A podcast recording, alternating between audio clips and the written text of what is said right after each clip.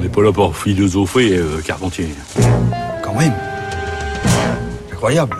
Bonjour Géraldine. Bonjour Adèle, bonjour à toutes et à tous. Vous nous parlez aujourd'hui de Pierre Hadot. Oui, un recueil de textes du spécialiste de philosophie antique vient de paraître aux éditions Vrin. L'un de ces textes de quelques pages seulement donne son titre à ce recueil, La philosophie comme éducation des adultes. Titre qui interpelle tout de suite puisque c'est plutôt la question de pourquoi et comment enseigner la philosophie aux enfants qu'on pose habituellement. Alors à quoi pourrait ressembler une philosophie pour adultes? Comment passer un certain âge, mais encore faudrait-il se mettre d'accord sur cet âge, se mettre ou se remettre à philosopher et cela a-t-il un sens de parler de philosophie pour adultes ou pour enfants? Au fond, il est quand même extrêmement important pour l'homme de se rendre compte de ce qui dépend de lui et de ce qui ne mhm. dépend pas de lui. Et si on se torture pour ce qui ne dépend pas de nous, on se torture d'une manière absolument euh, vide, enfin, et vaine. Et au contraire, se rendre compte que, par contre, ce dont on est responsable, ça, ça peut devenir, ça peut être très grave, ça peut être un bien ou un mal. C'est aussi extrêmement important parce que, en général, on, on a tendance à se a oublié très souvent sa propre responsabilité. Le centre de l'œuvre de Pierre Hadot, son grand concept, titre de l'un de ses livres les plus connus, ce sont les exercices spirituels. Parmi les plus connus, celui qui nous vient des stoïciens et qui consiste à distinguer ce qui dépend de moi de ce qui ne dépend pas de moi. Exercice qui semble a priori faisable par tout adulte en dehors de tout cadre scolaire, de toute formation spécifiquement philosophique. Et justement, dans son court texte intitulé La philosophie comme éducation des adultes, Pierre Hadot distingue la philosophie scolaire de la philosophie cosmique, c'est-à-dire la philosophie à l'école de la philosophie du monde. Philosophie du monde, dit comme ça, l'expression peut paraître un peu pompeuse, mais elle revient en fait à ces exercices spirituels et à une seule question, comment vivre? Et cette question est pour ado le contraire même de la philosophie comme discipline technique, mais qu'implique une telle question de comment vivre? N'est-ce pas une question plus difficile même que la philosophie qu'on fait à l'école? Comment y répondre? Quand j'ai fait mes études de philosophie, j'ai toujours été rebuté par le langage compliqué des philosophes et je me suis juré d'essayer de ne pas faire comme eux.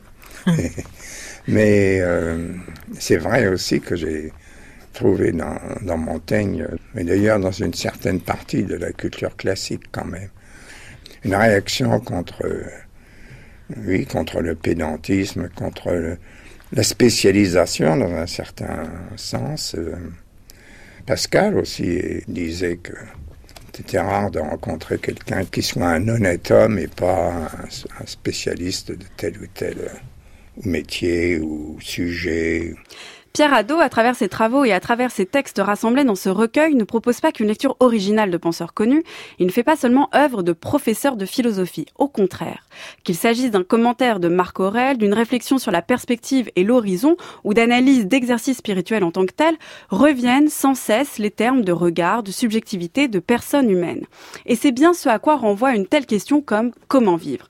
Une manière d'y répondre, une attitude, un style humble, sans prétention, ce qu'implique cette question comment vivre, ce n'est donc pas un savoir technique ou une recette, mais des exercices, c'est-à-dire une véritable conversion, un changement de regard, de perspective, pour, dit-il, sculpter sa personne et non pas construire une théorie abstraite, pédante et jargonnante. Il s'agit de percevoir toutes les dimensions de l'existence. Quand on peut, parce que je dois dire que il faudrait faire tout un, autre livre pour expliquer que les exercices spirituels, ça peut pas se vivre sans arrêt et que l'attention des stoïciens, ça ne peut pas être, eux, ils voulaient que ça soit continuel, mais c'est tout à fait normal d'ailleurs que quand on se prend des résolutions, on se dit continuellement, je ferai attention, mais en fait, euh, c'est absolument impossible. Mhm. Alors de même, c'est absolument euh, impossible et même dangereux de penser sans arrêt au cosmos. Comment vivre Cette question suppose un changement d'attitude ou de regard posé sur le monde, mais elle suppose aussi de remettre tout en question, y compris cette conversion même et sa méthode. Pas besoin de tout le temps s'exercer spirituellement, d'être sans cesse dans une position réflexive, seulement le loisir de regarder autrement le monde. Voilà donc à quoi ressemblerait cette philosophie pour adultes. Mais n'est-ce pas la même chose que ce qu'on entend par la philosophie à destination des enfants, possible en dehors de l'enseignement au lycée?